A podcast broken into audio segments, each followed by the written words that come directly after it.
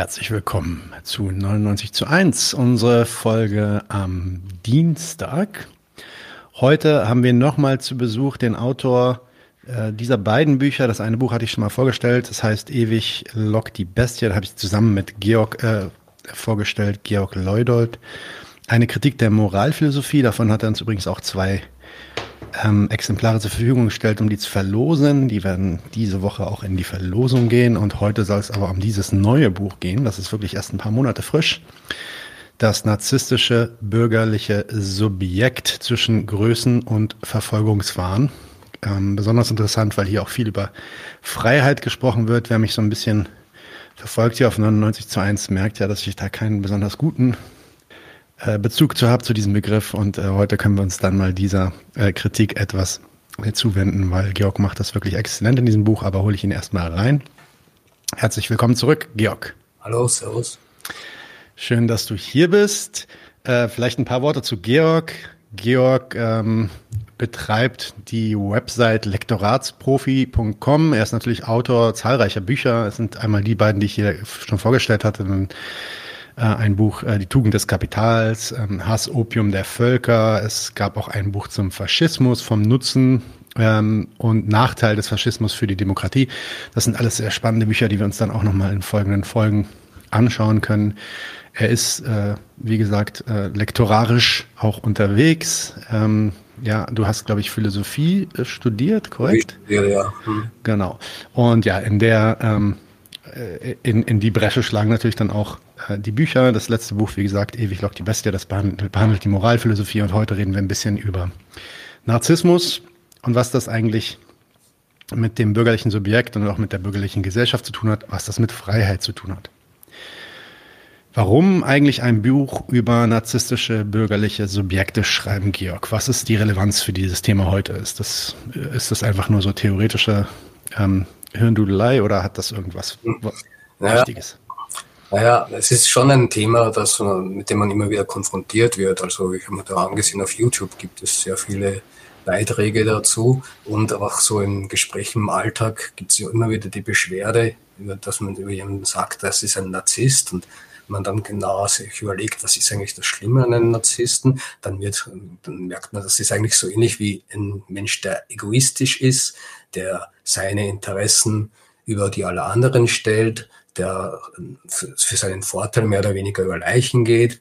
Und dann wird aber auch, dann hört man aber auch von Leuten, na ja, aber irgendwie sind wir doch alle ein bisschen wenigstens narzisstisch, nicht? Weil das Gegenteil wäre ja selbstlos und das ist ja sowieso etwas, was nicht lebbar ist. Habe ich ja in der letzten Sendung auch schon angesprochen, nicht? Das, das wäre eine Abstraktion, äh, die, die kann man sich zwar vorstellen, dass, dass das etwas ist, selbstlos zu sein, aber jetzt es praktisch durchzuführen ist unmöglich, weil man ja weil man quasi selbstzerstörerisch letztlich wirken würde.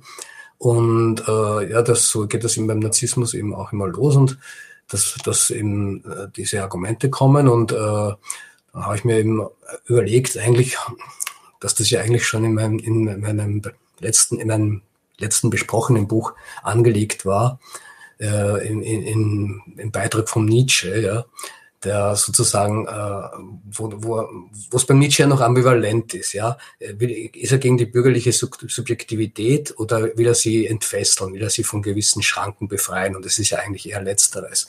Und äh, in, der Nietzsche, der, der sagt ja, äh, dass, dass äh, die Menschen den Staat, die den Staat wollen, die wollen den aus Schwäche, die wollen, weil sie mhm. auf seinen Schutz aussehen, und nur aus Feigheit und Schwäche wollen sie sich dem Staat unterwerfen, und ein richtig äh, konkurrenzfähiges bürgerliches Individuum, das sieht darin eine Schranke und will den Staat ja nur loswerden. Und äh, da ist das schon angelegt sozusagen, dieser, dieser Größenwahn, den der Nietzsche dann ja auch im Übermenschen zum Ausdruck gebracht hat. Und äh, ja, was äh, habe ich jetzt? Ja genau, und äh, die, diese, diese Tour zu sagen, die Menschen müssen doch nur auf sich selbst vertrauen, an ihren Erfolg glauben. Es liegt ja nur an ihrer Einstellung, dass sie nicht erfolgreich sind als bürgerliche Subjekte.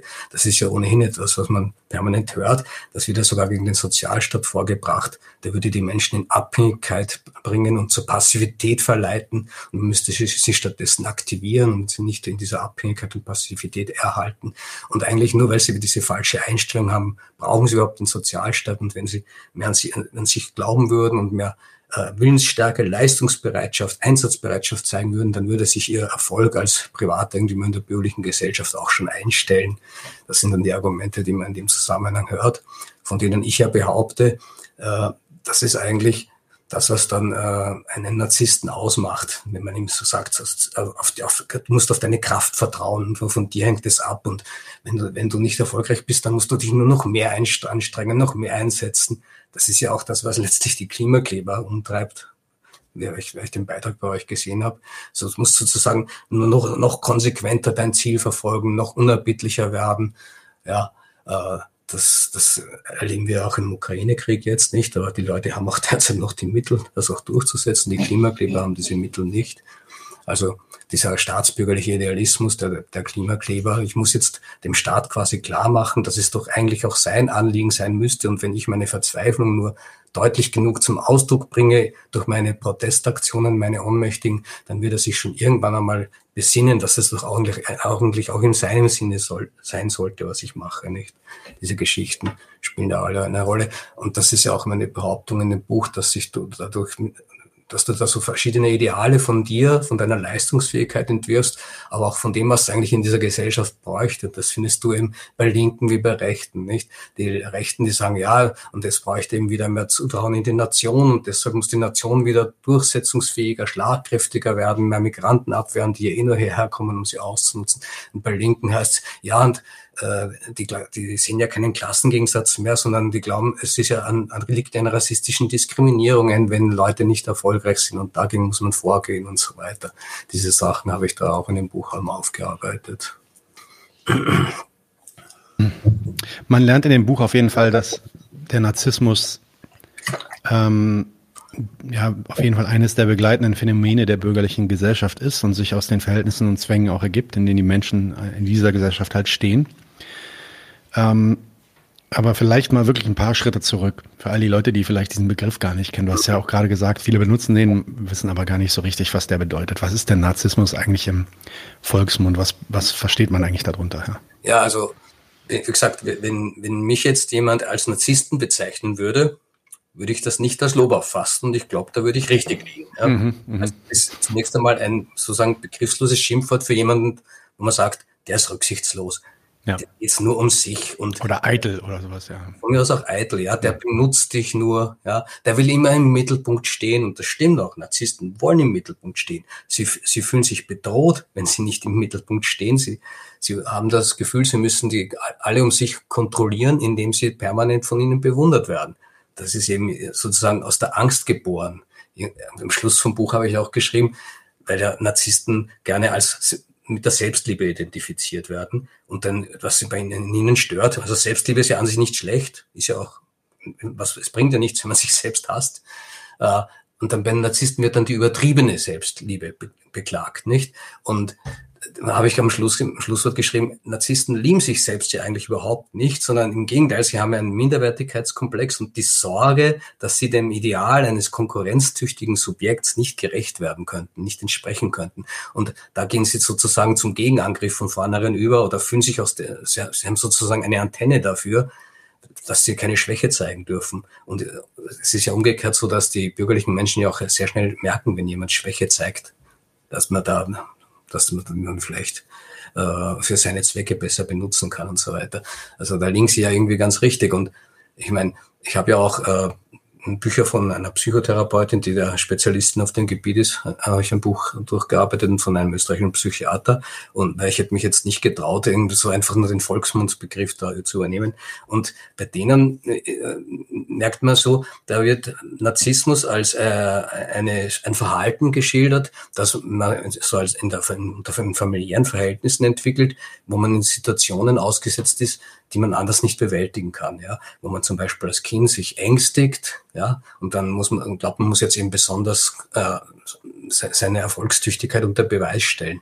Oder das Gegenteil wäre das Schizoide, den ich kurz erwähne auch, weil den die Elinor Greenberg, diese Psychotherapeutin, die ich da durchgearbeitet habe, darstellt, der, der klingt sich sozusagen aus Situationen, die ihm Angst bereiten, schon in der Kleinkindphase aus und äh, schaut sich quasi von außen zu und der versucht auch ohnehin, die, diese Situationen, die ihm Angst machen, zu vermeiden und, und, und Kontakte zu vermeiden, während der Narzisst, der sucht gerade, der ist sehr kontaktfreudig, der überzeugt, der nimmt sehr schnell Kontakt zu anderen Leuten auf, weil der das, den Anspruch hat, andere Leute zu dominieren. Der hat sozusagen die gegensätzliche Strategie dabei.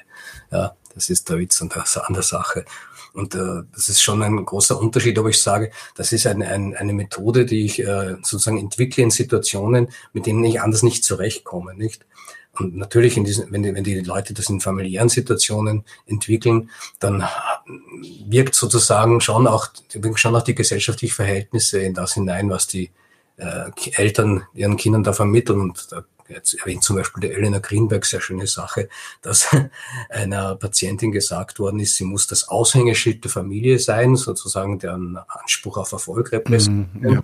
Oder einer anderen ist gesagt worden, sie ist der faule Apfel, der besser nicht geboren werde, wäre, weil sie eben diesen Anspruch nicht erfüllt hat. Oder im privaten Bereich habe ich jetzt gehört von jemandem, der hat seiner, seinem Kind angekündigt, der wird äh, beim Erbe ein bisschen reduzieren, das, was, was, was ihm zustünde, also im Verhältnis zu den Geschwistern ihm weniger zukommen lassen, weil äh, dieses Kind habe ja aus seinem Leben nichts gemacht. Muss man sich mal vorstellen. Also solche schönen Urteile kriegt man da serviert von diesen Leuten, die sozusagen beleidigt sind, wenn das Kind nicht auch demonstriert, dass die Familie ein, einfach ein zum Erfolg berufener Menschenschlag ist. Ja? Und äh, muss man das auch unter Beweis stellen, auch wenn es materiell gar nicht notwendig ist. Ja, krass. Da, ich muss da gerade an eine Geschichte denken, wo sowas Ähnliches passiert ist und der Typ dann sein, sein, ich habe das irgendwo gelesen auf Twitter oder so, auch sein Erbe irgendwie dem Sohn verwehrt hat. Zumindest sagt er ihm das so, ja, einfach um ihn zu bestrafen auf die gleiche Art und Weise vielleicht oder ihm das vorzuenthalten, weil er die Leistung nicht erbracht hat. Aber er prahlt dann bei seinen Freunden, dass er das Erbe gar nicht wirklich umgeschrieben hat und dass, wenn er stirbt, der Sohn das Geld dann trotzdem bekommt. Aha. Also wirklich, wirklich gegeben, so quasi. Genau, dann nochmal, also quasi wirklich nur die manipulative Lehr- Lehraufgabe dann äh, im Vorhinein. Und dann kriegt er das Geld doch, doch am Ende. Ja, egal, andere, äh, wir schweifen ab. Ähm, zurück zu dem Buch, weil äh, ein interessanter Teil, und da gehen wir vielleicht auch gleich ein bisschen tiefer, ist ja, dass du den, ja, quasi, quasi eigentlich die Notwendigkeit eines Narzissmus bei den Bürgern in dieser Gesellschaft versuchst abzuleiten. Aus so ganz, ganz normalen und völlig breit akzeptierten Werten, Werten aus der bürgerlichen Gesellschaft, ne, wie und Tugenden auch, äh, Freiheit, ja. Selbstständigkeit. Ja. So. Kannst, kannst du diese Ableitung vielleicht mal kurz so einfach ja. nur einführend machen? Es beginnt ja schon einmal mit dem Begriff der Aufklärung beim Kant, nicht? Das ist ja auch der Einstieg, den ich mache. Und da ist ja der Kant wirklich wieder Nietzsche. In dem Text "Was ist Aufklärung?" äh, erklärt, äh, stellt der Kant klar, Aufklärung bedeutet, dass die Menschen für ihr eigenes Schicksal Verantwortung übernehmen müssen. Denn äh, wenn, und sie haben aber eine Neigung, das nicht zu tun, weil das ist nämlich so bequem. Also aus Bequemlichkeit, sagt er, und aus Feigheit, also würden sie äh, es vorziehen, nicht für ihr Leben selbst die Verantwortung zu übernehmen, sich nicht selbst zu bestimmen, nicht selbst aufzuklären, nicht selbst sich Wissen zu verschaffen. Das geht bei Kant so weit, dass er selbst die Konsultation eines Arztes schon für ein, Unra- das für ein, für ein Verhalten eines unmündigen Menschen bezeichnet. Und da ist mir natürlich aufgefallen, die ganzen Impfgegner, die wir während Corona da in den ihren Demos erzählt haben, äh, erlebt haben, die hätten sich natürlich beim Kant bestens aufgehoben fühlen können mit diesem Urteil. Und das ist auch wirklich ein, ein ziemlich größenwahnsinniger Standpunkt, dass ich mein ganzes Leben ganz auf mich allein gestellt schaffen soll. Also wenn wir Menschen auf uns allein gestellt sind, dann sind wir schnell auf eine tierische Existenz zurückgeworfen. Das sieht man ja auch in Robinson Crusoe, der ja eigentlich auch nur von den Utensilien, die das Schiffswrack noch zur Verfügung stellt, quasi einen, einen, einen gewissen Rest an Zivilisation aufrechterhalten kann. Also in diesem Roman von Daniel Defoe. Und äh, ja, und das ist eben dieser, dieser, das ist wirklich ein größenwahnsinniger Anspruch, wenn man das ernst nimmt, was der Kant da behauptet. Und halt bei, bei den Bürgern in der bürgerlichen Gesellschaft, da reduziert sich das halt, man muss über Geld ver- ver- verfügen können, über genügend Geld, dann ist man quasi auch autark, obwohl man ja auch auf die Leistungen anderer zugreift. Aber das ist eben der abstrakte Reichtum, wenn du über den verfügst, dann hast du sozusagen unendliche Möglichkeiten, äh, dich zu bedienen. Und da reflektiert natürlich niemand, dass das nur darauf beruht, dass der Rest der Leute arm ist. Ja, also das ist halt auch so faszinierend, dann wollen sie alle reich werden. Wenn alle reich wären, dann gäbe es niemanden, der ihnen ihre Waren und Dienstleistungen produzieren würde und, und zur Verfügung stellen würde. Äh, dann wäre der Reichtum schnell aufgehoben, nicht? Also das ist halt auch so eine Absurdität. Aber aus diesem Anspruch, man muss unbedingt reich werden, man muss, wie das der, der Kierkegaard ja formuliert hat, ein Cäsar sein oder gar nichts. Ja, aus dem Anspruch kommt, na, ich muss natürlich ein Cäsar werden, also ein, ein erfolgreicher Mensch, äh, weil sonst bin ich nichts in dieser Gesellschaft oder ähm, sonst bin ich wertlos, sonst schaut mein Leben eben elend aus und kann nicht sehen, wo ich bleibe, nicht? Also das ergibt sich dann eben aus dem Freiheitsbegriff.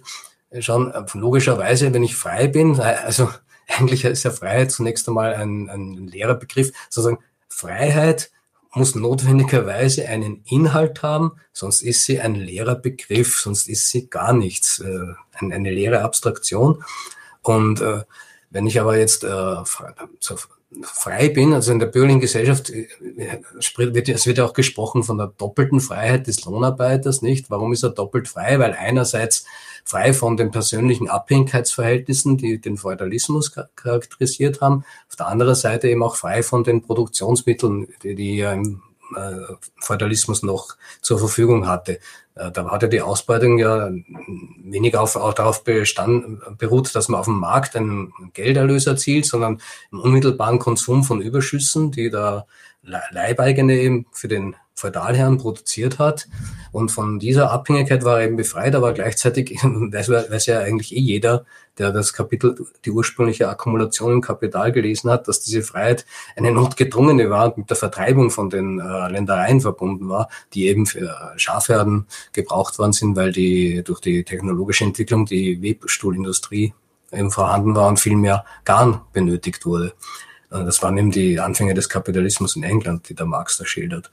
Und äh, wo man sagt, ja, wo man sagt doppelt frei, ja, weil eben das Schöne nicht mehr im persönlichen Abhängigkeitsverhältnis nah. Aber eigentlich, äh, was ist da jetzt so toll dran? Nicht? Ich finde, das, das doppelt frei kann man eigentlich vergessen, weil es ist, er hatte irgendwie so, es wäre noch was Positives dran. Ja, eben ver- verglichen mit Knechtschaft, nicht? Wenn ich, wenn ich, wenn ich an Knechtschaft denke oder ans Gefängnis, dann ist Freiheit toll zunächst mal, weil ich will einfach einmal den Zwang, diese diese Verhinderung meiner Handlungsmöglichkeiten loswerden. Aber wenn ich dann frei bin und auf meine Eigentum, auf das Einzige, worüber ich verfügen kann, zurückgeworfen bin, dann kann ich schon wieder nicht so viel anfangen mit dieser Freiheit. Darum sollte man ja vielleicht, statt immer die Freiheit hochzuhalten, vielleicht mal von der Handlungsfähigkeit sprechen. Ja? Darum ist ja auch der, das Motto meines Buches, äh, Freiheit ist nicht die, Abhäng- äh, die Abwesenheit von Notwendigkeit, sondern äh, die, Fäh- die Fähigkeit, das Notwendige zu tun. Und wenn ich eben immer äh, nur dann... Äh, die für mich notwendige Arbeit leisten kann, wenn ich angestellt werde und dadurch einen, den,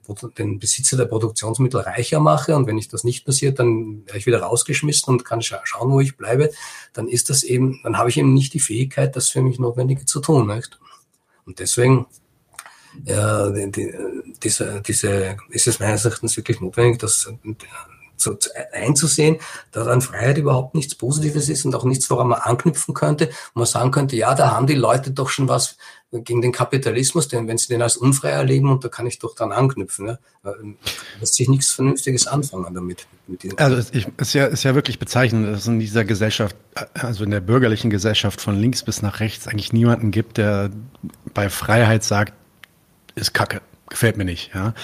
Und, und, aber auch wirklich bei diesem abstrakten Begriff der Freiheit. Also, und das ist ja, also ich meine, vor allem für Linke ist das ja interessant, weil Freiheit, Gleichheit, Brüderlichkeit, ja, das sind ja die Parolen der, eben der bürgerlichen Revolution. Dort hat der Begriff auch eine ganz konkrete Form, wie du sagst, nämlich da geht es um die, ja, Freiheit von diesen direkten persönlichen Abhängigkeitsverhältnissen in der feudalen Gesellschaft, die Leibeigenschaft. Und, ähm, weil keine Standesgesellschaft mehr, nicht?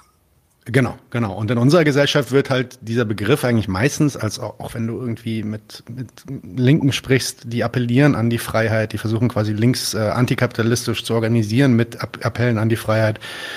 Ähm, dieser Begriff wird abstrakt benutzt.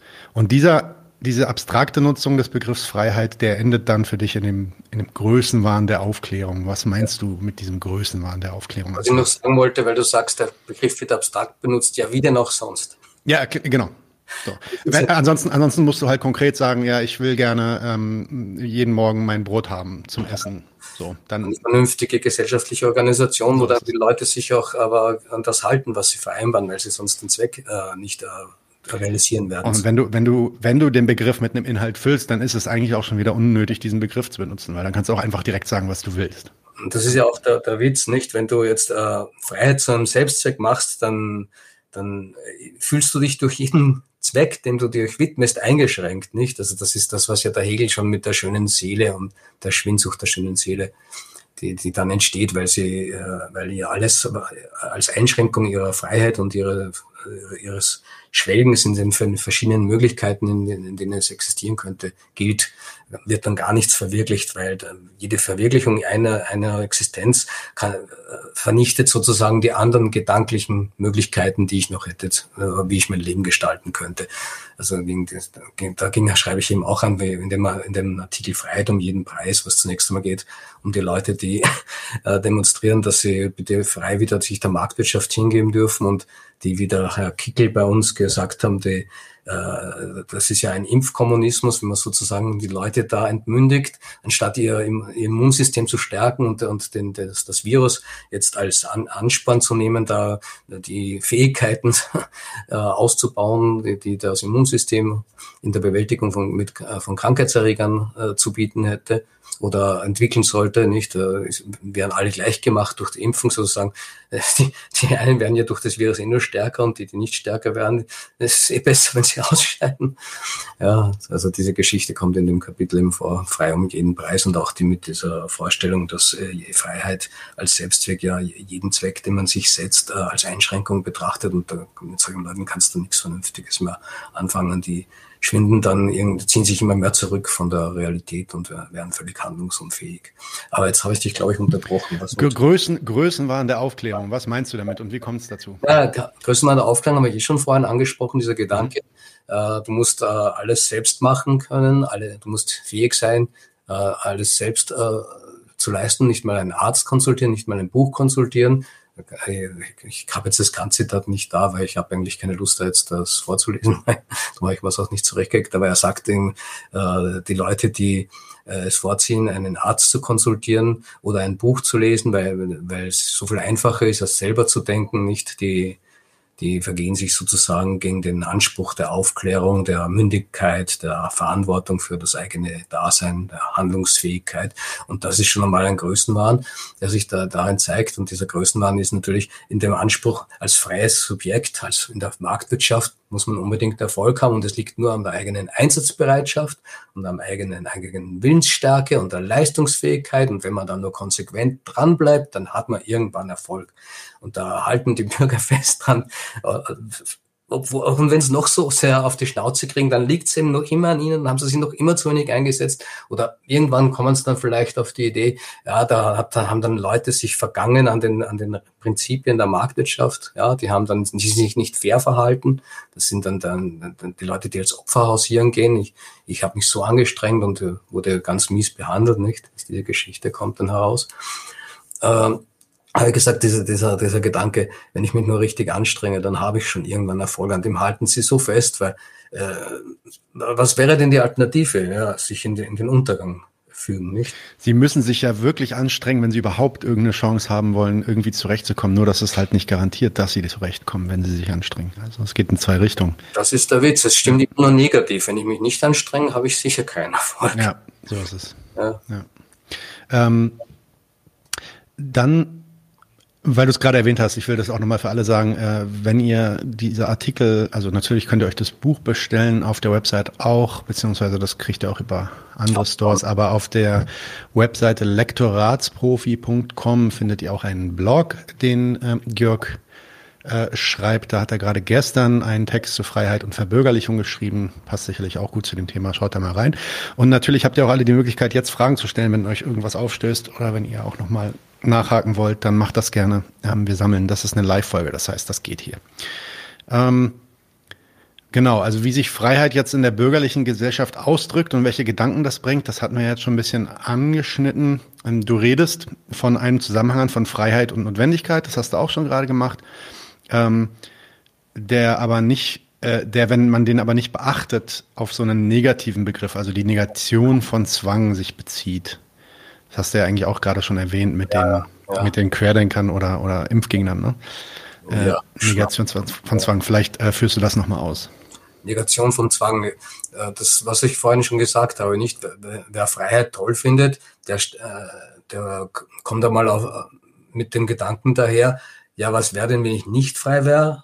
Also wenn ich im Gefängnis sitze oder wenn ich als Sklave lebe, dann bin ich ja abhängig vom Sklavenhalter, vom, von meinem Herrn und im Gefängnis eben von den Leuten, die, die, die haben mir ja dann die, die Freiheit weggenommen. Also Freiheit ist eine, sozusagen eine Voraussetzung oder ein, ein, eine Notwendigkeit, ein Mittel, ich will nicht Notwendigkeit sagen, um das nicht zu verwirren, ein Mittel, das ich vielleicht brauche, um Zwecke durchzuführen, das schon, aber äh, was ich dann mit der Freiheit anfange, da kommt es dann schon sehr auf die Zwecke an, die ich mir setze. Ja, da ist es ja auch nicht so, dass jede, jeder Zweck, den, den sich jemand setzt, von vornherein ein vernünftiger sein muss. Ja, das muss man halt dann auch aushandeln, vielleicht mit anderen Leuten, weil in der Regel wir Menschen ja ohnehin darauf angewiesen sind, dass wir mit anderen zusammenarbeiten, weil, wie ich vorhin schon mal erwähnt habe, auf, auf dich allein gestellt. Äh, ja, da, da kommen dann die Leute auf die Idee, der Mensch ist ein Mängelwesen, weil er gewisse Kräfte nicht hat, die ein Tier hat, nicht? Wenn er auf sich allein gestellt ist, ja, wir sind nicht so schnell wie, was weiß ich, Geparden oder so kräftig wie Elefanten. Ja, ja, oder kommen, kommen auf Bäume rauf, irgendwie wie Gorillas oder so, ja. Äh, genau, also morgens irgendwie die Kuh melken, dann mittags das Handy reparieren und abends noch die eigene Herz-O P an sich selbst durchführen, so in der Richtung. Das wäre dann die ultimative Freiheit. Ähm, okay. Oder, oder einfach unerschütterliches Opfer sein, was ja der, der Sioran ganz lustig dargestellt hatte. Also das war ja überhaupt amüsant, nicht? Ich dachte ja, ich lese den Sioran nicht mehr, weil das ist nur ein Aufguss vom Schopenhauer. Mhm.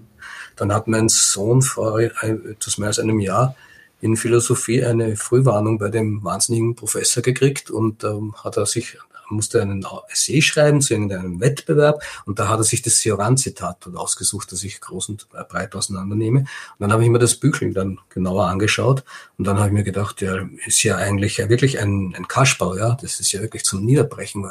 Der schreibt die ganzen Nöte einer bürgerlichen Existenz rein, ohne dass er ihm klar wäre, dass das Nöte einer bürgerlichen Existenz sind. Für ihn sind das die Nöte der menschlichen Existenz, einfach nicht. Aber der schreibt dann eben so wirklich hin, dass der, am besten ein, ein unbesiegbares Opfer sein, das wäre sozusagen sagen, unerschütterlich. Also kannst du im Kapitalismus bestehen, wenn dir nichts mehr an kann, nicht? Ja? So wie der, wie der Kant ja auch geschrieben hat, kannst du dich dann auch freuen, dass du dein, deine Existenz eine moralische Qualität aufweist, weil beim Kant steht ja auch so schön, das habe ich noch vergessen letztes Mal, wenn du dein dein Leben eigentlich fliehen willst, also wenn du dein Leben so unangenehm ist, dass du am liebsten Suizid begehen würdest, dann weist dein, dein Handeln, dass du das Leben nicht beendest, sondern erhältst eine wahrhaft moralische Qualität auf. Also sozusagen der Depressive, der suizidgefährdet ist, kann sich jemand freuen, dass er aufgrund dessen, dass er sein Leben nicht beendet, äh, moralisch einwandfrei ist, nicht? Äh, du darfst halt nur nicht zu sehr zufrieden sein damit. Da kommt dann der Nietzsche daher und sagt wieder, du lügst ja nur deine Schwäche in eine Tugend um. Ja? Du musst sozusagen, auch wenn du am Boden bist und wenn du eigentlich zur Bescheidenheit genötigt bist und dir als Tugend äh, vorstellen kannst und immerhin bist du anständig geblieben, hast dich nicht bestechen lassen, äh, musst du sozusagen trotzdem dich aber weiterhin um, um Erfolg bemühen, weil sonst äh, bist du wieder also, viel zu sehr zufrieden damit, nicht? Also bei allen Rückschlägen weiter brav daran glauben, dass dein, dein Einsatz gefragt ist und dich weiter brav um Arbeitsstellen bemühen, um Aus, an deiner Ausbildung arbeiten, was weiß ich, was halt das alles im, im Angebot ist, nicht? Okay, dann schließen wir mal diesen Freiheitsteil ab. Vielleicht eine letzte Frage. Ich habe es ja auch schon erwähnt, und dass ich das kritisch sehe, aber vielleicht kannst du dann dazu noch mal ein paar Sachen sagen. Wie gesagt, auch Kommunisten verschreiben sich ja der Freiheit, berufen sich auch immer wieder auf die Freiheit, wenn sie äh, versuchen zu agitieren. Ja, ja. Das muss man ja auch sagen, das hat ja auch der alte Marx ja auch schon nicht groß anders gemacht. Zumindest an ein paar Schriften äh, hat er sich da auch positiv drauf bezogen. Mhm. Jetzt ist also die Frage, ist das eigentlich was, wo, was man jetzt noch irgendwie hochhalten sollte als Kommunist ähm, und sich auf die Flaggen schreiben sollte oder eher nicht? Nein, überhaupt nicht. Weil wir willst mit Freiheit eine, plan, eine planvolle Gesellschaft aufmachen, nicht? Wenn jeder frei ist, zu tun, was ihm gerade einfällt, ja, kannst du ja, kannst ja keinen sinnvollen Zusammenhang herstellen. Das ist Nummer eins, darum ja auch mein Argument, Freiheit besteht nicht in der Abhängigkeit von Notwendigkeit, sondern in der Fähigkeit, das Notwendige zu tun. Und äh, der Freiheit, ja, da, wie kommt man eigentlich auf sowas? Ich meine, äh, wie das Holzdiebstahlgesetz beschlossen worden ist, hatte man nicht mehr die Freiheit, Holz zu sammeln, ja.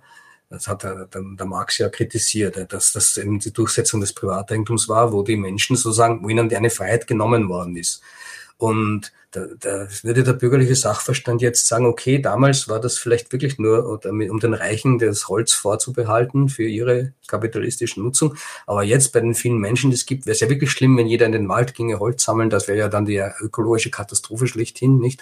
Also wüsste ich nicht, wie man die Leute dann damit überzeugen kann, dass, dass ihnen eine Freiheit genommen worden ist, wenn die eh selber da auf dem Standpunkt stehen. Naja, angesichts der Menschenmassen, die sich mittlerweile auf dem Erdball bevölkern, wäre es ja wirklich schlimm, wenn da jeder beliebig Zugriff haben würde. Und in Italien soll man ja mittlerweile, habe ich gehört, nicht einmal mehr ein, ein Strandtuch auf den Strand mitnehmen dürfen, weil das nimmt dann den Sand weg. Oh, wow. Okay, habe ich krass. Gestern oder vorgestern, wie irgendwie über die Urlaubsperspektiven berichtet worden ist, gehört, dass man das ja aufpassen muss, dass man das Strafe zahlen muss, wenn man mit der, in gewiss, zumindest bei gewissen Stränden, ich weiß nicht, mhm. so, so am Rande gehört. Ja, oh, interessant. Okay, ähm, kommen wir mal, machen wir mal die äh, Kurve zum Narzissmus hin. Ich meine, haben wir auch schon die ganze Zeit immer wieder erwähnt. Aber ja, die Frage, genau, wie, was hat das alles mit dem Narzissmus zu tun? Vielleicht kannst du das an diesem einen Beispiel bringen, ähm, Ach ja. von dem äh, Psychiater äh, Kernberg, der von dieser reichen Klientin spricht, die er hat. Das fand ich nämlich ein sehr interessantes Beispiel. Ja, das ist großartig. Ja. Der, der Kernberg schildert eine Patientin, sechsundzwanzig Jahre alt, die in seine Praxis kommt, die seine therapeutische Betreuung benötigt haben.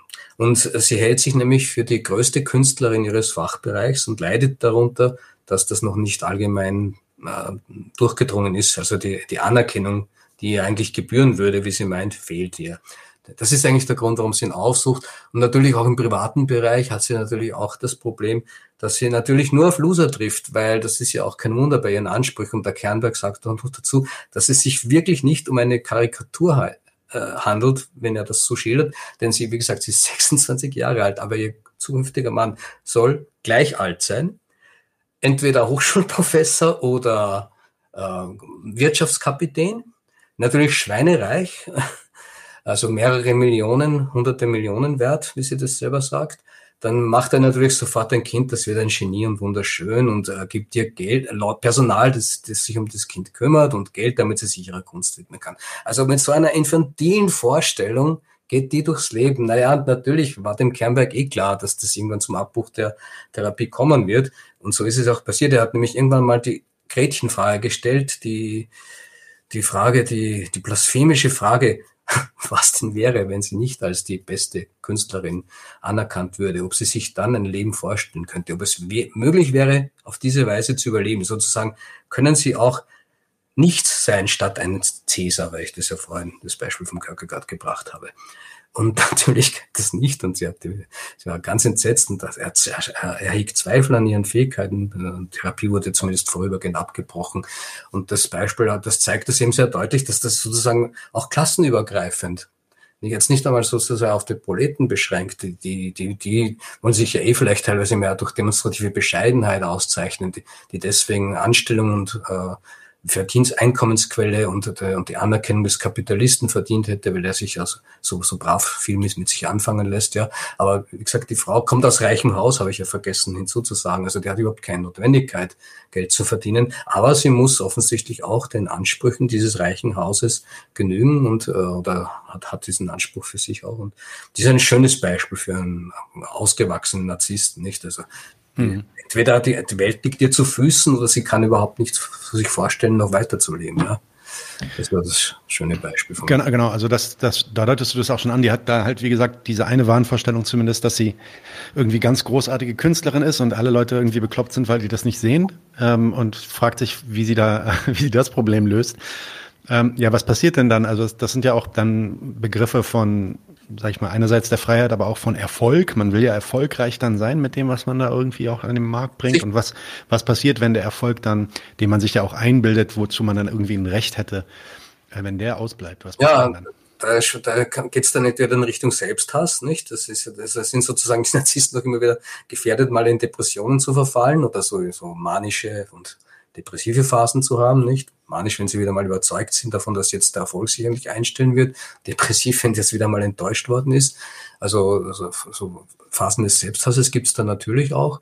Und äh, natürlich auch äh, Anschuldigungen gegen andere, die, die, die eben die gebührende Anerkennung verweigern, wo dann auch mal ein Amoklauf fällig ist, nicht? Und bei, bei Amokläufen in der Schule, wo, wo, wo der, das Opfer sich dann entweder selbst erschießt oder, der, oder sowieso so lange läuft, bis endlich erschossen wird, da wird, so, wird sozusagen Hass und Selbsthass gleichzeitig ausagiert. Das ist der letzte Zweck, den es überhaupt noch gibt, jetzt den Leuten die gerechte, vermeintlich gerechte Strafe beizubringen, die sie verdient haben, weil sie einem die gebührende Anerkennung verweigert haben. Also das sind schon sehr verrückte Sachen. Wobei man jetzt aufpassen muss, man sollte es nicht glauben, dass äh, nur sozusagen nur solche Verrücktheiten jetzt äh, erst wär, den Narzissmus zeigen würden, nicht? Also viele andere praktizieren den auch schon, nicht? Aber solange sie erfolgreich sind und das auch in ihrem Berufsbereich ausleben, wird sie nicht als narzisstisch unbedingt gebrandmarkt, ja? Also es gibt ja das Beispiel von Peter Bürger mit diesen Managern, die so viel Geld verdienen, dass sie das in Generationen nicht verbrauchen könnten und auch, aber auch gar nicht die Zeit auch haben, dieses Geld zu genießen, wo die dann quasi zu Egomanen werden und zu Verkörperungen des abstrakten Reichtums und die eigentlich, für die eigentlich nur noch zählt, äh, möglichst viel Geld zu akkumulieren. Das ist sozusagen ihre, ihr, ihr, ihr Narzissmus und ihr Erfolgsstreben, haben sich da sozusagen so einer, einer Manie entwickelt, ich muss möglichst viel Geld scheffeln bis zum Gehen nicht mehr. Diese Geschichten streben da eben auf. Also ich wollte auf das noch hinaus, weil äh, ein Rezensent ja geschrieben hat, ich, ich würde da, äh, wie hat er gemeint, als erst hat er mal gesagt, was wäre denn dann gegen Narzissmus einzusetzen, wenn darunter nichts weiter als Ich-Bezogenheit zu verstehen ist. Ja, das mhm. steht eigentlich eh in meinem Buch, ist also kein Einwand gegen das Buch, dagegen habe ich auch nichts.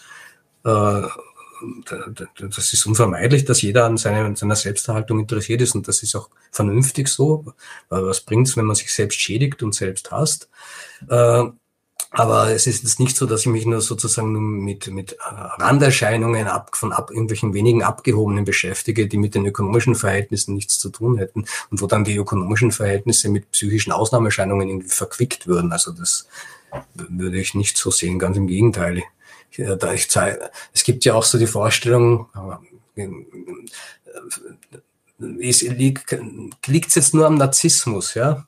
Äh, ist der eigentlich das Problem? Muss man den abstellen sozusagen, nicht? Dann wäre die bürgerliche Gesellschaft nicht viel friedlicher ohne Narzissmus. Ja, auf den Gedanken kann man schon kommen. Ich habe da eh kurz auch erwähnt, das Buch von zwei Japanern. Ich habe mir den, den Namen der, der Autoren nicht gemerkt, aber den Namen, die Titel der Bücher, weil die sind auch sehr bezeichnend. Du musst nicht von allen gemocht werden, ist das eine, und das andere, du bist genug. Und da denken ja viele, du musst nicht von allen gemocht werden. Ah, der ist also für rücksichtslose Durchsetzung, nicht? Gar, gar nicht darauf Rücksicht nehmen, wie es bei den anderen kommt. Das ist gerade, gerade der Gegenteil ist der Fall. Die, die, die haben sozusagen das erkannt, dass der Narzisst immer Bewunderung haben will und äh, meinen, das musst du nicht unbedingt machen. Du kannst in der blühenden Gesellschaft auch zurechtkommen, ohne dass du überall versuchst, alles äh, niederzureißen und überall Bewunderung und Ehrfurcht zu erwecken. Und äh, Leute, die dir zu Füßen liegen, weil du so ein strahlendes Erfolgssubjekt bist, wie in ja, man, manche Leute, die dann eben vorgeführt werden, die halt wirklich erfolgreich waren, wie der von Zuckerberg, von Facebook und die anderen, die sind dann halt, was weiß ich, wie der von Wirecard als flüchtig, flüchtig oder was ich neulich ge- gehört habe, in Amerika gibt's, ist da auch eine jetzt verhaftet worden oder angeklagt worden, weil sie einer Bank irgendeine App verkauft hat, mit behauptet hat, sie hat in drei Jahren viereinhalb Millionen Nutzer dafür bekommen. In Wirklichkeit waren es nur dreihunderttausend und sie regt sich auf. Was die Alten nicht verstehen ist, you fake it till you make it. Also du täuschst Erfolg vor, so lange, bis er kommt, nicht? Also, ja. Und manche werden dann halt auch groß vorgehalten, den Leuten, da siehst du, so kannst du ja auch werden wie Bill Gates und so weiter. Und die anderen, die landen halt dann, was weiß ich, in der Suizidstatistik, in der Alkoholstatistik, in der Kriminalitätsstatistik. Die werden auch teilweise, kommen, haben die auch ein bisschen Rampenlicht, nicht? Aber werden halt weniger gebracht. Es geht ja schon so weit, wenn man gerade Rampenlicht sagen, äh, wenn du dir TikTok-Challenges anschaust, wo sich Kinder mit irgendwelchen verrückten Mutproben umbringen, ja, Da fällt mir der Peter Hacks ein, der über einen Wolf Biermann gesagt hat, das ist ein pathologisch geltungssüchtiger, der, der seine Hinrichtung verlangen würde. Hauptsache, er erhält genug Aufmerksamkeit. Ich finde, er hat ihn wunderbar getroffen damit. Das habe ich ja auch zitiert, diese Geschichte. Ja, ja. Genau, und wenn der Erfolg dann ausbleibt, dann, dann passiert das ja auch ganz oft, dass die Bürger dann die, die Gründe für den Misserfolg auch nicht in sich selbst irgendwie suchen, sondern auch ja, außerhalb irgendwie ähm, versuchen zu identifizieren. Also sei es dann irgendwie, ein Beispiel, was du bringst, ist dann irgendwie die Corona-Pandemie und die Impfgegner auch wieder, wo sie dann darauf bestehen, dass sie ein Recht haben, ihre eigene Substinenz durch diese Selbstbehauptung irgendwie ja.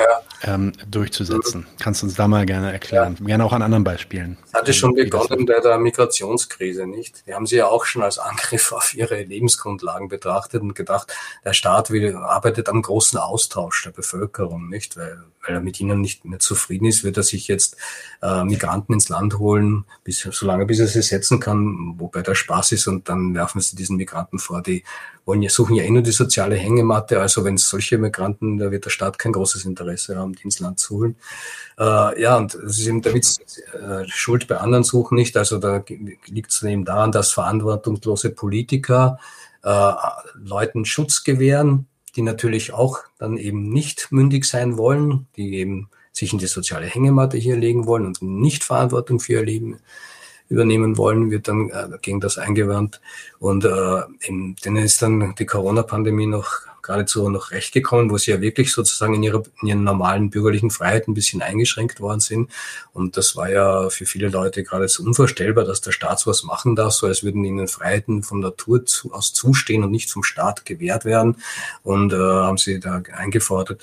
Und das, das ist eben auch, was mir aufgefallen ist an der, an der Sache, weil ja solchen Leuten oft vorgeworfen wird von Linken oder von Liberalen, sagen wir Linksliberalen, sie würden ja Angst vor der Freiheit haben, nicht? Sie würden ja den, den, den Schutz des Staates eigentlich suchen und Angst vor der Freiheit haben und deswegen würden sie sich gegen Migration zur Wehr stellen. Die sind eigentlich ganz besessen von Freiheit in Wirklichkeit und ja, sind ja der Auffassung, dass der Staat Angst vor ihnen als tollen, freien Bürgern hat. Darum nennen sie sich ja auch Querdenker, nicht? Die, die, vor denen hat der Staat eben Angst, weil die so eigenständig denken und, die, und, die, und halten sich für irrsinnig revolutionär, lassen sich nicht so recht manipulieren und fordern sich ja auch auf untereinander. So, ja, auch wieder dieses Prinzip, musst unbedingt bei der Stange bleiben, lasst euch nicht verbiegen, wenn ihr in Diskussionen mit Impfbefürwortern geht, nicht? Äh, sozusagen, unsere Ehre heißt Treue, mhm. gehalten. Bei Linken heißt es dann, wer sich, wer sich lügt, äh, wer sich fügt, der lügt. Vom Erich Mühsam dieser Spruch. Ist auch nicht viel, viel intelligenter. Ich meine, wenn ich mich der Gewalt füge, ja, dann lüge ich, aber dafür überlebe ich vielleicht, ja. Und wenn ich mich einem besseren Argument füge, dann wüsste ich nicht, was dagegen spricht, ja. Wenn ich mich überzeugen lasse, dass ich was Falsches gesagt habe. Und äh, das, äh, deswegen füge ich mich dem Standpunkt dessen, der mich überzeugt hat, dass das, was, was ich gedacht habe, falsch ist und seine, seine Auffassung richtig, dann wüsste ich nicht, warum das schlimm sein sollte und warum ich da lüge. Ja? Aber das sind, wie gesagt, das hast du im linken wie im rechten Bereich genauso. Anarchistisch, wer sich fügt, der liegt. Rechts, unsere Ehre heißt Treue. Ja? Kein, ja. kein Unterschied eigentlich. Ja, ja. ja. Okay, du kommst dann weiter, also du gehst da, du machst da wirklich einen Ritt durch äh, verschiedenste Begriffe, du widmest dich dann auch dem Egoismus und der Aggression in der bürgerlichen Gesellschaft, ja, ja.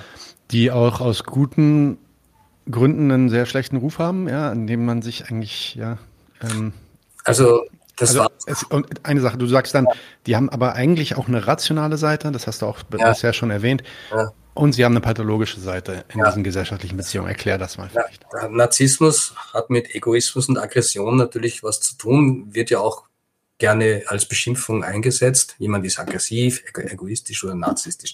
Und jetzt war es mir auch ein Anliegen zu zeigen, dass äh, es äh, zwar ke- keinen guten oder und einem keinen positiven und negativen Narzissmus gibt oder wie, wie die anderen sagen, gesunden und kranken Narzissmus, also die, die, die Elinor Greenberg und der, der Reinhard Haller, der Psychiater, den ich da durchgearbeitet habe, die unterscheiden ja zwischen positivem und negativem Narzissmus oder gesunden und kranken. Und äh, Haller spricht sogar von Narzissmus als einer Urkraft, die, und, ähm, die man nicht haben kann. So. Und er hat das für missverständlich und habe deswegen auch zur Abgrenzung die Begriffe Egoismus und Aggression herangezogen. Und äh, bei äh, wie habe ich das jetzt genau? Ja, beim Egoismus, da, da ist, ist es ja so, das war ja der, der Witz an der Sache. Da habe ich mir den Spaß erlaubt, zu sagen, damit zu beginnen, so, so, der Mensch ist also egoistisch. Warum klagt er dann über, über Einsamkeit? Warum gibt es dann die Klage über Einsamkeit? Letztes Mal haben wir gehört, der Mensch ist eine Bestie. Er müsste doch froh sein, wenn er einsam ist, wenn er von diesen Bestien nicht umgekickt ist. Also es gibt sozusagen ein Bedürfnis, jetzt nicht, nicht einmal nur aus rein sachlich materiellen Gründen, sondern von mir aus auch aus psychischen Gründen, mit anderen Menschen sich auszutauschen, mit anderen Menschen zusammen zu sein. Ja? Und das, sonst gäbe es ja auch die Klage über Einsamkeit nicht. Das ist einmal das erste Argument. Und ein rationaler Egoismus ist einer, der das sozusagen einsieht. Und das könnte schon mal... Ein rationaler Egoismus, der sieht ein, dass Egoismus nicht heißt, der andere ist ausgeschlossen von meinen Interessen, ist prinzipiell mein Feind. Das ist ein rationaler Egoismus. Und das merkst du an dem Begriff Einsamkeit. Nicht? Da, da könnte, die Klage darüber könnte sonst gar nicht entstehen. Also es gibt ein Bedürfnis an anderen Menschen. Ich mache ja dann auch noch den Spaß darin, dass der Paranoide wenigstens den Vorteil hat, dass er nicht unter Einsamkeit leidet, weil er sich dauernd verfolgt. Ja, richtig. Der, der hat die ganze Zeit Leute im Nacken, auf jeden Fall. Äh, äh, Also, also, also eigentlich ein, ein, ein, ein rationaler, ein ra- rationaler Egoismus wäre eigentlich die Einsicht, dass man auch angewiesen ist auf andere Menschen. Andere Leute, ja. Braucht, dass, an, ja. dass man andere Leute auch für ein, für ein erfüllendes Leben braucht. Das, nur mit sich allein immer beschäftigt zu sein. Also jetzt ganz unabhängig von materiellen Bedürfnissen. Du kannst doch, kannst, kannst, ja, du kannst laufen gehen, aber Fußball spielen wird schon schwierig, wenn du auf dich allein gestellt bist. Immer nur gegen die Wand den Ball schießen, nicht? Also, das war der Witz. Und bei der Aggression ist es ja genauso. Die Aggression ist ja zunächst nichts anderes als aus sich herausgehen. Das ist nicht von vornherein was Negatives. Das heißt, eine Sache in die Wirklichkeit bringen. Und das, äh, auf das hat auch das sogar der Reinhard, der, der Hacker, der das Buch über Aggression geschrieben hat, hat das sogar schon herausgestellt. Und also das ist Aggression, auf das, das ist eigentlich der Kern dessen, was ich sage, ist nicht zu identifizieren mit Gewalt. Obwohl es wirklich häufig passiert. Also wenn man einer sagt, er hat Aggression, dann hat er Gewaltvorstellungen, ja. Aber es ist an sich, also sogar, sogar auf das Testosteron trifft das zu. Das ist auch sozusagen ein Hormon, das notwendig wird anscheinend, das man ausschütten muss, wenn man aktiv wird. Und zwar auch nicht aktiv wird, nicht im Sinne von Gewalt, sondern auch von, sondern auch von positiver Zuwendung, von Betreuung. Also die Karin Kneißler hat ein Buch drüber geschrieben, wo sie schreibt, dass auch Feuerwehrmänner und Rettungsdienste haben einen hohen Testosteronspiegel. Und das ist bei der Aggression ganz genauso. Das ist nicht von vornherein etwas Gewalttätiges. Auf Auf das kommt man eben deswegen so, weil in der bürgerlichen Gesellschaft so viele Interessensgegensätze sind, wo immer wieder Gewalt, Aggression in Form von Gewalt auftritt und Egoismus in Form von Egozentrismus, nicht? Also man begrenzt ja da Egoismus und Egozentrismus ab. Egozentrist, das ist wirklich der, der sieht, der, der sieht einfach nicht ein, dass er andere Leute auch braucht, sondern der benutzt sie, der sieht alles nur in, aus dem Standpunkt, was dient mir und nicht, und ist nicht bereit, äh, einzusehen, ja, wenn ich jemanden benutzen möchte, dann muss ich nicht, mich für ihn natürlich auch nützlich erweisen. Warum sollte er sich sonst für mich zur Verfügung stellen, nicht? Solche Sachen werden hier eben durchdiskutiert. Okay, und als nächstes sagst du dann, dass der Narzissmus eine nicht ganz, naja, also sagen wir eine gar nicht rationale Erscheinungsform des Egoismus und des Aggre- der Aggression ist. Also vielleicht aus der Warte nochmal auf den Begriff ge- gebracht. Was ist dann mhm. eigentlich der Narzissmus? Also was hängt, wie hängt das mit dem Egoismus und der Aggression zusammen? Ja, ja der, der Egoismus, der ist eben sozusagen der Egozentrismus. Das ist der, also der Narzissmus ist dann der, quasi der Egozentrismus beziehungsweise mhm. die negative Form von Aggression, wo ich andere Leute nur benutzen möchte, wo ich, wo ich sie, wo ich äh, eben und deswegen nicht rational. Ich meine, im Sinne der bürgerlichen Logik, der bürgerlichen Rationalität schon rational, aber jetzt nicht ist ja nicht rational im Sinne einer vernünftigen Gesellschaftsordnung oder eines vernünftigen Verhaltens. Und man muss natürlich jetzt nicht zwangsläufig Narzisst sein, um in der bürgerlichen Gesellschaft erfolgreich zu sein, aber es ist, es wird zumindest auch angepriesen, es wird ja auch empfohlen, dass du eben auf Durchsetzungsfähigkeit Wert legst, dass du deine, deine Erfolgstüchtigkeit zur Schau stellst. Auf Facebook hast du ja nur Erfolgssubjekte, wenn du da schaust, weil um Gottes Willen, wenn du da irgendwelche Mängel offenbarst, ja, dann wirst du, da schauen ja die Chefs sogar nach, wenn du dich bewirbst, nicht, ob du da vielleicht irgendwo dich Fehlverhalten hast auf Facebook.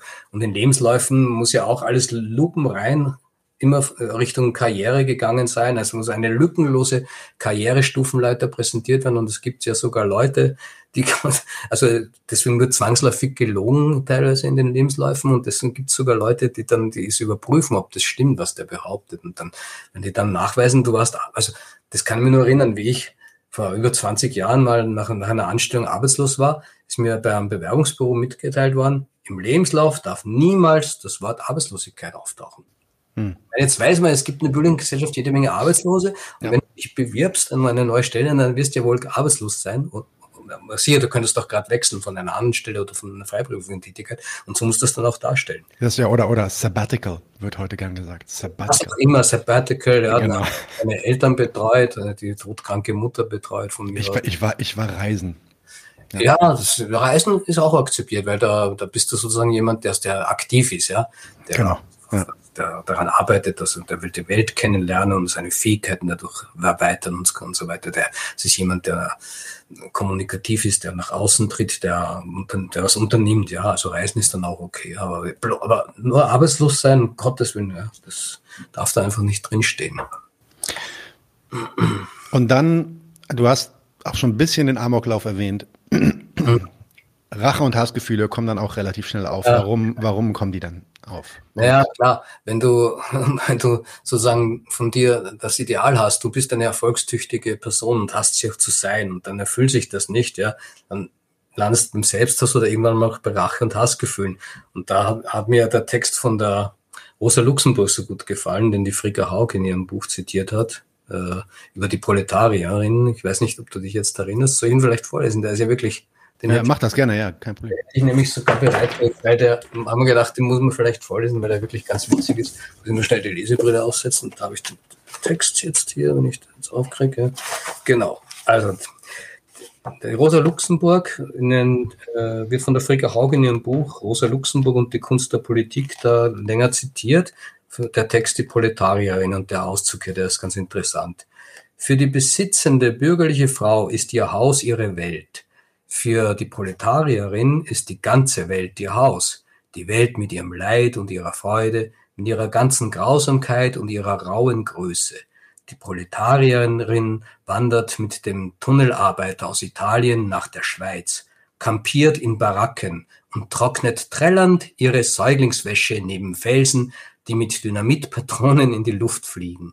Als Saisonarbeit, als Saisonlandarbeiterin sitzt sie im Frühjahr im Lärm der Bahnhöfe auf ihrem bescheidenen Bündel, ein Tüchlein auf dem schlicht gescheiterten Kopfe, und wartet geduldig, um vom Osten nach, West, nach dem Westen verladen zu werden. Auf dem Zwischendeck des Ozeandampfers wandert sie mit jeder Welle, die das Elend der Krise von Europa nach Amerika spült, in der buntsprachigen Menge hungernder Proletarier, um, wenn die rückläufige Welle einer amerikanischen Krise aufschäumt, nach der heimatlichen Misere Europas zu neuen Hoffnungen und Enttäuschungen, zur neuen Jagd nach Arbeit und Brot zurückzukehren. Wieso da von Enttäuschungen die Rede ist, fragt man sich im letzten Satz, weil die Frau ist ja derart abgeklärt äh, und robust und widerstandsfähig, sowas von einer, das, das Idealbild einer flexiblen Kraft, die man über den ganzen Erdball benutzen kann und die sich da überhaupt nicht sträubt. Und die, die Frigga Haug war ja richtig schockiert über diesen Text, weil die eben so sich quasi so zufrieden, so, so den, den hingibt, dem Dasein, dem proletarischen Dasein, dem Elend und den, und sich quasi da wirklich nach, nach Belieben äh, benutzen, verschiffen und was weiß ich alles lässt. Und äh, ja, das ist eben das, der Witz ist der, und die Haug hat dann aber auch gemeint, aber auf der anderen Seite, ja, ist, ist sie dadurch vielleicht auch freier für Revolution und nicht so wie die bürgerliche Frau an, an, an den, an den Schein, an die scheinbare, an die scheinbare äh, Sicherheit des Hauses gebunden und äh, mhm. setzt sich nicht darauf, diesen, diesen, diesen kleinen Besitz zusammenzuhalten, weil sie eh nichts hat, ja, und so weiter. Aber was mir an dem Text eben aufgefallen ist, ja, aber in der Situation ist vielleicht eh besser, bevor ich mir dauernd falsche Ideale zurechtlege, denen ich nacheifere, einfach nüchtern zur Kenntnis nehmen, ja, es ist leider nichts weiter, als dass ich mich für schön brav dienstbereit gehalten habe. Und die Schilderung ist ja wirklich, die ist ja sowas von gelassen, die, die entwickelt ihre Säuglinge, die lustigerweise auch noch anfallen, die hatte sogar noch Zeit, Kinder zu machen daneben, die wickelt sie neben denen durch die Luft fliegenden Felsen, die da wahrscheinlich beim Stollen, Stollenspringen zustande kommen. Also war ganz, ganz witzig. Das war sozusagen das Gegenstück zu der, zu dem, zu dem Menschen, der immer daran leidet, dass er den Idealen der bürgerlichen Karriere nicht gerecht wird. Die strebt gar keine bürgerliche Karriere an und deswegen ist es sozusagen jenseits von Hass und Narzissmus, könnte man sagen. Also was jetzt, was ja fast absurd schon klingt, ja. Jetzt soll man jetzt vielleicht dem bürgerlichen Staat empfehlen, ja, mit einer kommunistischen Gesinnung hast viel bravere Untertanen, die regen sich gar nicht auf. Das, das, die, die, die wissen, für sie gibt's eh nichts als Ausbeutung und, und, und jammern dann nicht drüber, dass die Ergebnisse so karg sind. Also das, so würde ich das dann nicht verstehen wollen. Ja. Ich, ich glaube auch nicht, dass, dass man, man könnte es ja mal empfehlen, dem, dem bürgerlichen Staat, der soll ja mal da für den Kommunismus werben, sozusagen. Ja. Leute, ein kommunistisches Bewusstsein verfassen, mit dem halten sie mehr still. Vielleicht könnte man ihn so ködern, das wäre ja auch lustig. Dann würden wir die Leute vielleicht dazu bringen, dass äh. Wir nehmen hier gerne Fördergelder von irgendwelchen deutschen Instituten, die, äh, die uns fördern wollen. Kein Problem, machen wir gerne. Ja, also das ist ein witziger Gedanke. Ja, ja. Und, aber natürlich, wenn du natürlich, wenn du eh aufgrund der Alternativlosigkeit nicht, also Sozialist, realer Sozialismus wurde ja totgeröstet, um, um dann noch einmal mit Nachdruck darzustellen, Sozialismus geht nicht. Das heißt ja auch, wenn über Venezuela geredet wird, sofort wieder, nicht? Da, da, da wird der amerikanische Staat äh, verhängt sofort äh, Boykottmaßnahmen gegen Venezuela.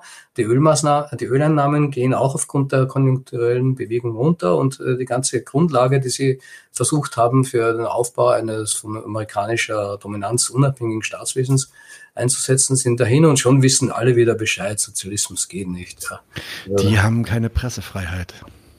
In Venezuela? Nein, das war nur ein Gag. Ich wollte bloß nachmachen, was, was da für Argumente normalerweise dann gebracht werden, um zu zeigen, dass es halt nicht geht. Ja, genau. ähm, wo wir jetzt auch schon wieder eigentlich fast den Schritt gemacht haben zu den Medien, nämlich das ist dann das, ähm, ja, das letzte Kapitel oder das vorletzte Kapitel, das vierte Kapitel, in dem du dich den Medien des Narzissmus widmest. Genau. Ja. Was haben denn jetzt die Medien damit zu tun? Ja, naja. Vorher habe ich eh schon TikTok erwähnt, also es gibt natürlich und, und Facebook und so, natürlich ist sowieso im Zuge des, der Ausbreitung des Internets der Gedanke äh, äh, ge, ge, gehegt worden, ob die Medien das vielleicht fördern. Naja, fördern, sie haben weitere Möglichkeiten angeboten, nicht? Und äh, eigentlich spreche ich mich zunächst einmal dagegen aus, zu sagen, der Narzissmus wäre quasi nur ein Effekt von technologischen Entwicklungen und neuen Medien. Und da gehe ich ja schon auf das Buch von Neil Postman zurück, Wir amüsieren uns zu Tode. Das hat er Ende der achtziger, glaube ich, rausgebracht. Äh, da waren vor allem die Fernsehkanäle das Dominierende damals. Und äh, hat sich da, äh, dem ist ihm aufgefallen, dass die halt schon einen Einfluss auf die Selbstdarstellung haben. Wenn es früher geheißen hat, there's no business like show business, könnte man schon sagen, there's no business but show business, weil du musst halt ein Blender sein und dich gut verkaufen können, wenn du erfolgreich sein willst. Und äh, natürlich, das, das, das, das, äh, die Medien bieten diese Möglichkeit und die werden natürlich genutzt in, in, im politischen Wettkampf und auch im geschäftlichen Wettkampf, das ist ganz klar. Aber ich, äh, es sind sozusagen neue Möglichkeiten, die sich der narzisstischen Selbstdarstellung bieten durch die Medien. Aber es ist nicht so, dass der Narzissmus quasi durch die Medien verursacht wäre. Das ist schon das Argument, das ich da vorbringe in dem Kapitel, um, um gegen diese Ideologie auch anzugehen. Und äh, dann habe ich mich eben ein bisschen mit der Ukraine-Berichterstattung beschäftigt und habe mir dann überlegt, habe ein paar Argumente dagegen gebracht, wie unglaublich pervers die teilweise argumentieren, am Beispiel des Profil, der damals im Jahr zweitausendvierzehn schon, wo da so Sätze vorkommen wie, äh, wie war das nochmal, äh, ja, man, man kann, man kann irgendwie äh, das schon für berechtigt finden, was, was der, das, das, das, uh, Ich, ich habe jetzt das nicht genau im Kopf. Auf jeden Fall, also ich habe jetzt nicht die einzelnen Argumente parat, die hätte ich mal aufschreiben müssen oder nachlesen müssen. Das soll dann jeder für sich machen.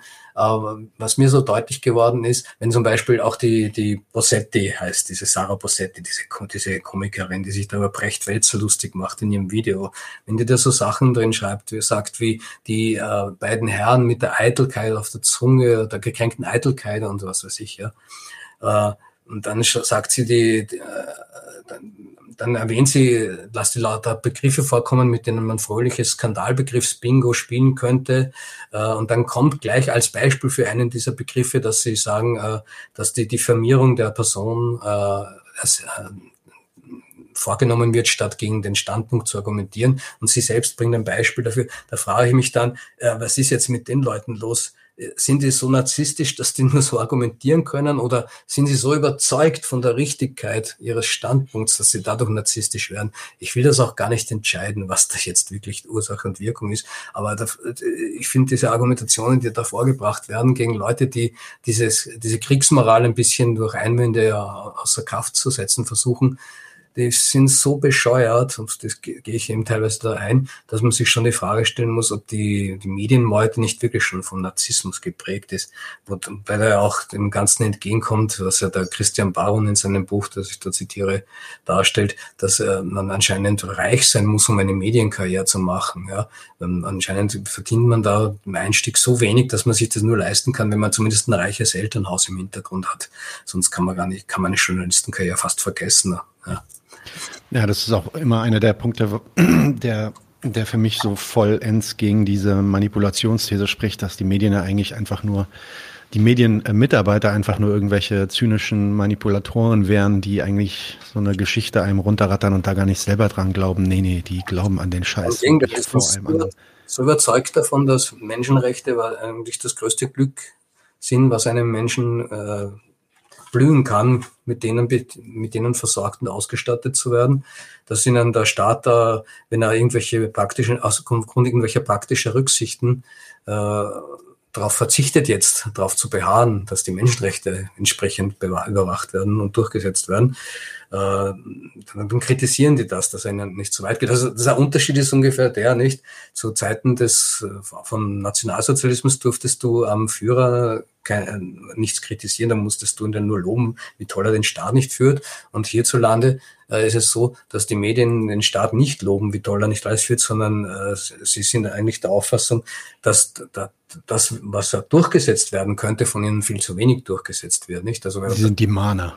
Genau. Ja, genau. Während der Führer immer den Staatszweck bestens bedient hat und dafür gelobt wurde, werden die Politiker, die demokratischen Politiker, dafür kritisiert, dass sie den Staatszweck nicht so durchsetzen, wie es ihm eigentlich gebühren würde, nicht? Und äh, das sind ja. Ja, und dann können auch die Medien mal äh, mehr nach, also noch kreischender und noch schrillender äh, nach Waffenlieferungen in die Ukraine rufen, als äh, der Bundeskanzler selber das machen würde. Ja, ja, geht das, die würden am liebsten selbst in den Krieg ziehen. Also das ist sagenhaft. Also. Ja. Okay, ich komme auch dann jetzt schon zu meiner letzten Frage. Äh, Notiz an den Chat, falls ihr noch Fragen habt, könnt ihr gleich nach meiner Frage dann nochmal was fragen oder was kommentieren. Ansonsten kommen wir dann auch langsam schon zum Schluss. Ich hoffe, ihr habt schon genug Geschmack auf dieses Buch bekommen. Ähm, wirklich sehr empfehlenswert. Letztes Ding, was ich nochmal ansprechen wollte, weil ganz am Ende machst du nochmal den Schwenker zu Marx. Mhm. Ähm, du gehst halt zuerst in dem fünften Kapitel nochmal auf diese ganzen Wahnvorstellungen ein, die sich die bürgerlichen Subjekte so machen, und dann setzt du dich im letzten Kapitel ähm, mit der Marxischen Formel von Basis und Überbau auseinander und vor allem mit der Frage, ob der Narzissmus der Überbau dieser Gesellschaft wäre. Kannst du uns das erklären? Ja, ja, das war so der Gedanke, den ich hatte, weil ja auch der Reinhard Haller sagt, das heißt, dass äh, laut Studien, zitiert er ein, ein Autorenduo, seit dem Jahr neunzehnhundertfünfundachtzig Narzissmus schwer am Zunehmen ist. Da stellt sich dann noch die Frage, sind wir jetzt, das haben wir jetzt sozusagen den Blick mehr darauf fokussiert, auf solche narzisstischen Persönlichkeitsmerkmale, und nehmen die deswegen mehr wahr, ja? Oder hat er wirklich zugenommen, könnte, ja? Man, man könnte sich auch die Frage stellen, oder es ist nur eine Ideologie, die wir jetzt sozusagen dem Kapitalismus überstülpen, und um ihn zu entlasten, nicht er ist schuld an den sozialen Verwerfungen, sondern narzisstische Persönlichkeiten, so wie es ungefähr auch bei der Theorie der autoritären Persönlichkeit bei Adorno war. Und äh, da stell, stell, denke ich, dass es schon zunimmt, dass die Beobachtung schon richtig ist und mit der Verschärfung der bürgerlichen Konkurrenz hat zu tun hat und mit dem Aufkommen des Neoliberalismus eben Ende, gegen Ende der siebziger Jahre, die dann schließlich zur Wahl von Reagan und dann von Thatcher geführt hat, dass da eben, eben diese Aktivierungsdispositive, da, man, da muss die Menschen aus der sozialen Hängematte herausführen, man muss wieder mehr Leistungsbereitschaft durchsetzen, dass das schon zu einer Ausbreitung auch von narzisstischen Verhaltensmustern geführt hat. Und da, da habe ich ja dann einen Text von Pasolini zitiert, der das lustigerweise auch schon irgendwie geahnt hat und gespürt hat und gesehen hat, in diesem Text von, von den Glühwürmchen, wo er schreibt, dass er, ich glaube, Anfang der sechziger Jahre schreibt er, oder Ende der sechziger, weiß ich es nicht genau, sind in Italien die Glühwürmchen teilweise ausgestorben wegen Wasser- und, um und Luftverschmutzung. Und er sagt, vor, vor, der, vor dem Aussterben der Glühwürmchen war Italien noch so von so traditionellen Werten des Gehorsams geprägt, wie, wie sie auch für den Faschismus kennzeichnet waren, die aber auch sozusagen teilweise auch Werte von Gemeinschaftlichkeit waren. Ja? Und äh, er sagt, Pasolini kann da, sagt dann selber, er kann noch nicht richtig benennen, was das Neue ist, aber er merkt, dass die Italiener sich da völlig verändert haben. Und er spricht sogar davon, dass sie mittlerweile ein ganz verkommener Menschenschlag geworden sind. Also der leidet darunter persönlich, dass er diese, die Leute, die früher eben auch etwas füreinander übrig hatten, sich um sich einander gekümmert hatten, dass die jetzt völlig rücksichtslos nur noch ihren Erfolg gegeneinander durchsetzen. Und da stellt sich die Frage, ob das äh, nicht wirklich sozusagen der Narzissmus ein neues Überbauphänomen ist, im Sinne von man, vielleicht eher noch der Neoliberalismus, der die Selbstdarstellung der bürgerlichen Gesellschaft prägt, weil er auch eine sozusagen eine psychisches Erfordernis in, unter den neuen Verhältnissen ist. Und der Witz ist ja der, dass der Foucault mit seinen Gouvernementalitätsstudien und seinen ganzen äh, Selbstregulierungstechniken und so weiter das auch reproduziert und abbildet irgendwie, ohne dass ihm das klar wäre. Der fährt das dann als Überwindung der Macht, nicht? Mhm. Die traditionellen Werte des Gehorsams, auf die der Pasolini sich bezieht, die stehen noch für traditionelle Bevormundungsverhältnisse und Machtverhältnisse. Und die bürgerliche Gesellschaft hat sich jetzt aber von denen emanzipiert und der Foucault feiert das noch groß. Und das ist dann auch so das was Erbärmliches am Foucault, dass der eigentlich dauernd zu tut, sich über den Marxismus lustig macht, was das nicht für eine primitive Wissenschaft wäre. Und da erweist sich das, was er dazu beitragen hat, gar nicht so als Überbauphänomen. Das ist auch etwas, was ich in dem Kapitel noch einmal erwähnt habe, was ich auch in meinem Buch davor schon, habe ich dem Ganzen ja schon ein ganzes Kapitel gewidmet, der Tugend des Kapitals, die ja auch schon sozusagen, die Tugend des Narzissmus ist ja da schon angelegt in der Tugend des Kapitals. Also so hängen die Bücher alle irgendwie zusammen. Da habe ich mich so langsam fortentwickelt. Also damals habe ich noch nicht erkannt, dass, dass der Narzissmusbegriff da schon eine Rolle spielt in die, In, äh, auch in, der, in dem Bestie-Buch, in der Nietzsche-Kritik und so. Der Nietzsche ist sozusagen derjenige, der auch schon die neoliberale Entwicklung ein, etwas vor, äh, vorwegnimmt. Und äh, heißt ja auch beim Nietzsche, äh, der Mensch, der schwach ist, der feig ist, der zur Bequemlichkeit neigt, der ist derjenige, der einen Staat braucht und der, an, und der eben nicht sich zum Übermensch weiterentwickelt. Und da ist auch die, die, wirklich faszinierend, dass das, dieser Begriff ja schon im Kantschen Begriff der Aufklärung angelegt ist. Mhm. Dass das alles sozusagen äh, Überbauphänomene des bürgerlichen Freiheitsbegriffs sind. Nicht? Das sind so die Zusammenhänge, im Groben jetzt genannt nochmal. Super, exzellent. Ähm, Fragen sind jetzt im Chat nicht mehr gekommen. Ich denke, das waren sehr klare Darstellungen. Nochmal ähm, die kleine Werbung für dieses Buch, Das narzisstische bürgerliche Subjekt zwischen Größen und Verfolgungswahn.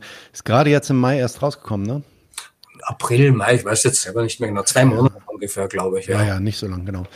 Ähm, äh, holt's euch, könnt ihr überall finden, wo es Bücher gibt. Ähm, geht außerdem auf die Webseite von Georg. Das wird hoffentlich auch nicht, äh, sorry, die Webseite ist lektoratsprofi punkt com. Und das war hoffentlich nicht das letzte Mal sein, dass du hier bist, Georg. Ähm, ich würde auch gerne nochmal mit dir über dein Faschismusbuch sprechen, weil auch das fand ich sehr äh, erhellend. Insofern ähm, bis bald wieder hier auf jeden Fall. Danke, gerne. Und dann danke an alle Leute, die heute zugehört haben. Danke an die Leute im Chat. Habt einen schönen Abend und bis bald. Georg, hau noch nicht ab, bitte. Ja, ja, ja ich bleibe noch. Ciao, Leute. Ciao. Leute, wir brauchen eure Hilfe. Wenn euch dieses Video gefallen hat, klickt auf Like, abonniert den Kanal und vergesst nicht, das Glöckchen zu drücken, damit ihr benachrichtigt werdet, wenn wir neuen Content droppen. Außerdem solltet ihr uns überall folgen, wo wir verfügbar sind. Das ist Facebook, Instagram, Twitter und Twitch. Und wenn wir irgendwelche Ankündigungen machen oder Posts, dann shared, was das Zeug hält. Gebt uns all eure Liebe. Wir haben mittlerweile ziemlich signifikante Kosten. Wenn ihr es euch irgendwie leisten könnt, unterstützt uns doch auf Patreon. Dann kommt ihr auch in den Genuss verschiedener Vorteile, wie zum Beispiel Zugang zu unserer Discord-Community oder Zugang zu den ultrageheimen Patreon-Episoden, die wir dort posten. Außerdem könnt ihr uns natürlich auch über PayPal Spenden zukommen lassen. Außerdem haben wir mittlerweile einen eigenen Online-Shop. Das heißt, wenn ihr euch immer noch fragt, was ihr euren Lieben zu Weihnachten, Ostern oder sonst wie schenken könnt, geht dorthin und kauft duftes Merch. Alle Links dazu hier in der Beschreibung oder auch auf unserer Webseite neunundneunzig zu eins punkt de. Vielen Dank fürs Dabeisein, danke für die Unterstützung und wir sehen uns in diesem Theater.